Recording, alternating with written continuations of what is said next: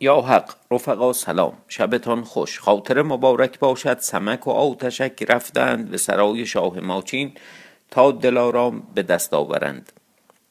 بهزاد و رزمیار هر دو از دور مراقب کار ایشان.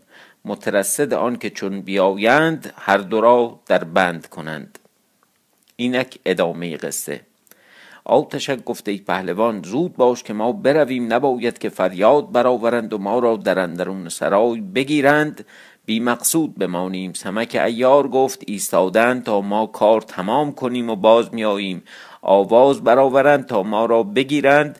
به درستی ما را به گوشه دیگر باید رفتن. آتشک آفرین کرد. پس به گوشه دیگر آمدند جایگاهی خالی بود. کمند از بالا فرو گذاشتند. آتشک در زیر شد صندوق و دلارام فرو گذاشت. آنگاه سمک فرو شد و کمند برافگند. آتشک گفت صندوق و دلارام کجا بریم؟ سمک گفت ای برادر من پنداشتم که تو چیزی میدانی و هر کار بتوانی کردن. اکنون بدانستم که هیچ کار نمیدانی. من اول جایگاه به دست آوردم پس این کار کردم. تو دلارام را برگیر با من بیای که من بدان آمدم که تو از این شهری همه جایگاهی بدانی چون بدیدم تو از من قریب تری و در این کار که پای نهادی هیچ نمیدانی. این بگفت و صندوق برگرفت.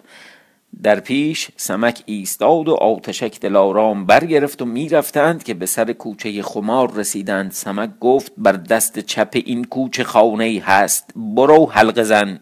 آواز آید بگوی منم آتشک. مرا سمک فرستاده است که من خود با تو هم آتشک گفت ای پهلوان این سرای از آن کیست؟ سمک ایار گفت از آن خمار جوان مرد. آتشک گفت خمار کیست؟ از کجا شناختی که تا در این شهر آمدی بر این کوچه نرفتی و با کسی تو را گفتگویی نبود؟ دانم که تو هرگز این ولایت ندیده ای که من از این شهرم و راه بر این کوچه نمی‌دانم. سمک گفت آن مرد است که در گرمابه بود. آن روز سخن با من می گفت من راز خیش آشکار کردم با وی. با من سوگند خورد و عهد کرد و نشان سرای به من داد و این سرای وی است. آتشک آفرین کرد. هر دو به سرای خمار آمدند. آتشک حلقه بر در زد. آواز آمد کیست؟ آتشک گفت آشناست. پیرمرد به زیر آمد در بگشاد. آتشک را دید گفت و کیستی؟ گفت منم خدمتکار سمک. خمار گفت سمک کجاست؟ این چیست؟ سمک پیش رفت سلام کرد خمار چون او را بدید خرم شد در کنار گرفت. پیش ایستاد و ایشان را در سرای آورد و حجره خالی کرد و ایشان را بنشاند. صندوق و دلارام آنجا بنهادند تا بیاسودند. همه احوال با خمار بگفتند و آنجا می بودند اما از آن جانب بهزاد و رزمیار ایستاده تا سمک و آتشک بیایند و ایشان را بگیرند. چون ساعتی نیک بگذشت نیامدند. بهزاد و رزمیار گفتند اگر نیایند نام زشتی بود. صبر کنیم تا بنگریم که کجا اند می بودند کسی پدیدار نبود. فرو ماندند و گفتند کجا رفته باشند؟ ممکن باشد که گرفتار آمدند. تا وقت صبح ایستاده بودند. پس از آن بازگشتند به سرای آمدند همایل درفکندند با چند خدمتگار به خدمت شاه رفتند و خدمت کردند و گوش بنهادند تا هیچ سخن بود. پس شاه بفرمود که خان بنهید. خان بنهادند نان بخوردند. پس مجلس بعض فرمود کسی به سرای شرابخانه رفت که ساز مجلس بیاورد. چون بیامدند در بسته بود و در بگشادند و به شرابخانه رفتند. کسی نبود دلارام نبود شرابخانه دیدند به هم کرده بسیار آلات مجلس برده.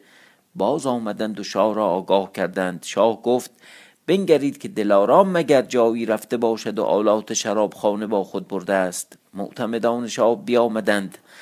همه جایگاه بگردیدند و طلب کردند. دلارام نبود همه بند و بست بود. هیچ گمان از دریچه نبردند و هیچ سوراخی و نقبی ندیدند. بیامدند و با شاه باز گفتند و از آن کار عجب داشتند. شاه دلتنگ شد. پس شهران وزیر گفته شاه این کار دلیل می کند که دلارام کرده است. او را با کسی جانبی بوده است و این کار کرده است. زن اگرچه مستور و معتمد باشد میل به کسی کند از وی مستوری برخیزد. و اگر او با کسی بودی دربانان و پاسبانان خبر شدندی. دریغا کافور که این جایگاه نیست و اگر نه به دست برآوردی که این کار چون بوده است. بهزاد و رزیار ایستاده بودند و میشنیدند. گفتند اگر بگوییم که ما ایشان را دیدیم ما را ملامت رسد و بیم هلاک باشد. هیچ نباید گفت. بهزاد گفته ای برادر بیا تا بیرون رویم و طلب کار ایشان باشیم مگر ایشان را به دست توانیم آوردن که آخر از این شهر بیرون نرفتند. این اندیشه می‌کردند تا شهران وزیر گفت ای پسران کانون پدر شما این جایگاه نیست. باید که جستجوی این کار شما بکنید. ایشان خدمت کردند و از سرای بیرون آمدند و به سرای خیش آمدند. سخت غمناک. خدمتکاران و ایاران حاضر کردند و گفتند دلارام از خانه شاه بگریخته است. چند آلات مجلس زرینه و سیمینه برده است بیشک با کسی دمساز بوده است. تا این چنین کار کرده است که این کار تنها نکرده است. باید که هر ده تن به گوشه به در روید و نگاه دارید و هر که بیاید از زن و مرد او را نگاه دارید که من در این شهر طلبکار تو می باشم. باشد که ایشان را به دست آوریم. بهزاد و رزمیار مردان را به راه فرستادند و خود در شهر به طلب کار سمک و دلارام و آتشک می بودند. اما چون سمک و آتشک صندوق و دلارام در سرای خمار بردند آن شب بیاسودند. چون روز روشن شد با خمار گفتند به در سرای شاه رو احوال بازدان که چه می‌گویند و چه می‌سازند زود بیا.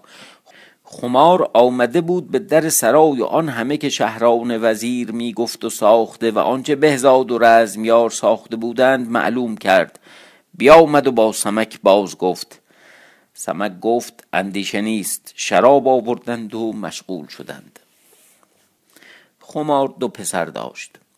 یکی را صابر یکی را سملاد نام بود. هر دو با پدر و سمک و آتشک به شراب خوردن بنشستند. آتشک هر ساعت صفت مردی و ایاری سمک باز می گفت سمک گفته ای آتشک کس را مستای خاصه که حاضر باشند ستودن مردان دروغی است.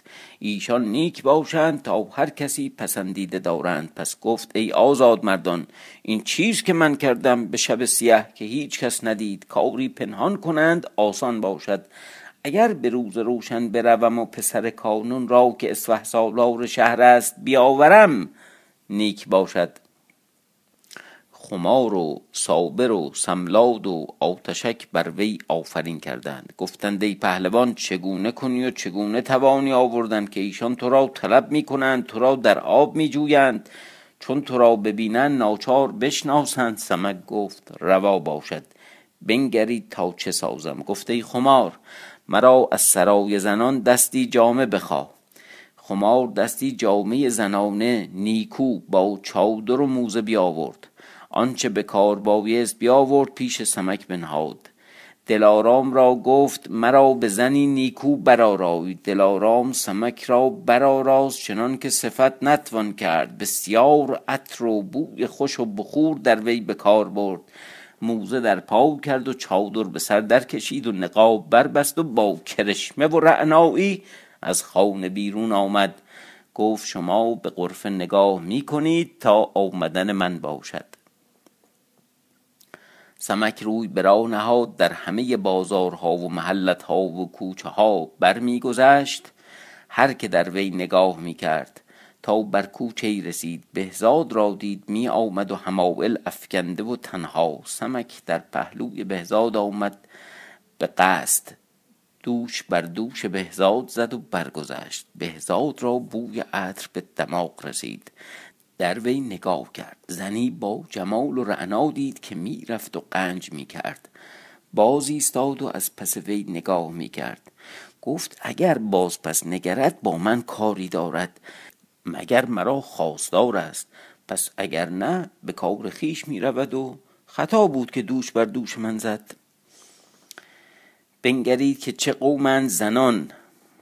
دوستان عزیزم رو توجه میدم به آنچه معلف کتاب گفته در یک فاصله گذاری برشتی. بنگرید که چه قومند زنان که به یک کرشمه مردی که به شکل زنی برآمده بود چنان بهزاد را سراسیمه کرد و بر جای بداشت چنان که یک قدم پیش نتوانست نهاد. پس چون سمک از وی درگذشت باز پس نگاه کرد. بهزاد را دید ایستاده در وی می نگرید. سمک او را اشارتی کرد که یعنی بیا. بهزاد چون اشارت وی بدید خرم شد گفت دانستم که این زن مرا می‌خواهد. از قفای وی رفتن گرفت. سمک می‌رفت و باز پس مینگرید. بهزاد شتاب می‌کرد تا سمک بر سر کوچه رسید. بیستاد و خود را بر آستین باد می‌زد یعنی مرا گرم است. جامه میافشاند و بوی عطر از وی تا به دور جای می‌رفت تا بهزاد به وی رسید. سلام گفت سمک به آوازی نرم و نطقی شیرین با حلاوت و ملاوت گفت ای جوان که دنبال من داری چه کار و چه حاجت داری؟ بگوی از بهر چه تو اینجا ایستاده ای؟ ببخشید. بهزاد چون این سخن گفتن بدان خوشی از وی بدید دلش بر وی میل کرد. زیادت از آن. گفت ای دلبر هیچ ممکن باشد که از روی لطافت و زرافت و مردمی یک ساعت به جمال خیش ما را آسایش دهی؟ به سرای این کهترایی و آوی سرد بازخوری و زمانی بیاسایی و از این گرما ساکن شوی. مرا از آن راحتی باشد و تو را نام جوان مردی. بود. سمک گفت به لطفی خوش که ای جوان مرد. مرا به چشم دیگران منگر که من هرگز این کار نکردم. آن روز مباد که از من خطا آید یا نیز روا دارم. این می گفت و جامه می افشند و چشم ها می گردانید بهزاد با خود گفت او را بردم.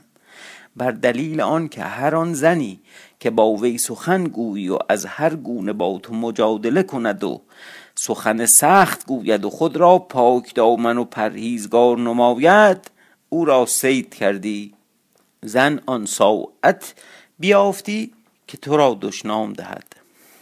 خیلی عوض می‌خوام از در واقع این نگاه توهین آمیز این داستان.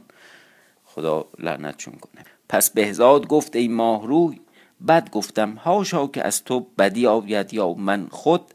از تو چشم این دارم تا چون دیگران در تو نگاه کنم که هر کار پدید و مرد هر کار پدید دانم که در تو جوان مردی باشد که هر را روی نیکو بود با مردم نیکویی کند. از روی کرم و جوان مردی. حالا این راز بیت حافظم معلوم شد که آن کیست که از روی کرم با ما. وفاداری کند و فلان اینا. می‌گویم ساعتی به سرای من آی و بنشین و بیاسای تا آشنا گردیم نان در نمک زنیم. پس هر کجا که خواهی برو. سمک با خود گفت از حد نشاید بردن که کمان شکست شود. گفت ای جوان از تو هم شرم می که بس خوش سخنی و مردمی می کنی گفت سرای تو کجاست؟ گفت در سرای گندم فروشان. سمک گفت ای جوان مرد راه تو دور است و گرما و گرم است. سرای من نزدیک است به سرای من رویم که خالی است. بهزاد در جوال او رفته بود که زنی با جمال است و او را در کنار می باید گرفت. گفت فرمان تو راست. رضای تو به دست آوریم. رو تا رویم. سمک در پیش ایستاد و بهزاد بر اثر تا به سر کوچه خمار رسیدند. خمار و آتشک از پنجره نگاه می کردند بهزاد را دیدند که از قفای سمک می آید عجب داشتند تا سمک بیامد. در بزد کنیزکی به زیر آمد و در شد سمک در سرا شد. بهزاد را در سرای خواند. بهزاد در آمد. او را در صفه بنشاند.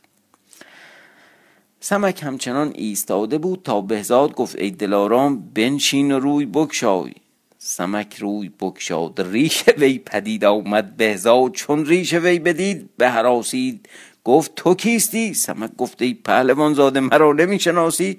منم خدمتکار تو سمک. از آنجا آمدم. به چه حساب تو برادرت کار مرا نگاه می داشتید در زیر سرای شاه در قوام من بودید. تا مرا بگیرید رفتم و دلارام و اولاد شرابخانه آوردم و تو را نیز آوردم. بهزاد چون آن حالت بدید و آن سخن بشنید سراسیم وار خواست که بجهد و شمشیر برکشد سمک در آمد او را بگرفت. آتشک با فرزندان خمار بیامدند و به همه بهزاد را بربستند و بیفکندند و ایشان به شراب خوردن مشغول شدند. خمار با فرزندان با سمک آفرین کردند. سمک گفت شما را این عجب می آید که من خود بر صورت زنان رفتم و یکی را آوردم. همه مردان عالم بسته مکر زنانند. بوی ماده شیران قران را در دام آورد. اگر خواهید همچنین بروم و برادر دیگر بیاورم. گفتند ای پهلوان چگونه آوری که بیشک تو را بشناسد؟ سمک برخواست و گفت ای خمار جبه و کلاهی بیاور. خمار جبه نو داشت بیاورد و کلاهی نو بنهاد. جبه در پوشید و کلاه بر سر نهاد و قندوز کلاه در پیش چشم. منظور این لبه کلاه. قندوز همون کهندجه ولی خب این لبه کلاه رو هم می‌گفتن قندوز بگفت تا طبقی و سرپوشی بیاوردند و دو درست زر پول. طبق در زیر بغل گرفت و خیشتن را مست ساخت و از سرای بیرون آمد چون مستان خود را از هر جانب می افکند و در بازار می گذشت و طلب رزویار می کرد تا ناگاه رزویار را دید بر دکان نشسته. ببخشید یه خورده نکته جالبش اینه که شما الان رو نبینید برید قرنها قبل قرن شیشم قرن هفتم قرن هشتم که مردم میشستند و به صدای این راوی گوش می‌کردند و وقتی این قصه ها رو تعریف می‌کرد و از این هنرنمایی های سمک می‌گفت که زن شده و مست شده و اینا اینا چه صفایی می‌کردن و در دل چه قندی آب می‌کردن و چقدر براشون شیرین بوده. هرچند تو این روزگار سینما و تلویزیون هم برای ما شیرینه. خیشتن را مست ساخت و از سرای بیرون آمد. چون مستان خود را از هر جانب می افکند و در بازار می گذشت و طلب رزویار می کرد تا ناگاه رزویار را دید بر دکان نشسته پیش وی آمد و خدمت کرد بر گونه مستان در وی آویخ گفت ای پهلوان زاده ای اسفه سالار جهان هیچ ممکن باشد که یک ساعت مجلس ما بیافروزی و با من دو قده شراب بخوری که یک ساعت می‌خواهم که به جمال تو آسایش دهم. بنده را از آن ازدی و شرفی باشد و تو را نامی. رزمیار از بس که او را بندگی نموده گفت ای جوان فرمان تو راست. سمک زمین بوسه داد و خدمت کرد و میوه ها خریده بود و در طبق داشت. دست رزمیار گرفت تا به سرای آمدند. خمار با دیگران از بالای منظر بدیدند. عجب فرو ماندند از کردار سمک. پس چون بر در سرای رسیدند سمک در بزد و در بگشادند. سمک در میان سرای رفت رزمیار با وی چون به میان سرای رسیدند رزمیار یکی را دید بسته در میان سرای افکنده. در وی نگاه کرد تا کیست؟ چون بنگرید بهزاد بود برادر خیش عجب داشت. گفت ای برادر با تو این معاملت که کرد؟ بهزاد گفت آن کس که تو را بر این جایگاه برد رزویار باز نگریست تا او کیست؟ سمک در وی جست با دیگران رزویار را بربستند و به شراب خوردن مشغول شدند. انشاءالله ادامه قصه رو فردا شب و فردا شب پایان فصل اول قصه سمک ایار خواهد بود. شب شما خوش.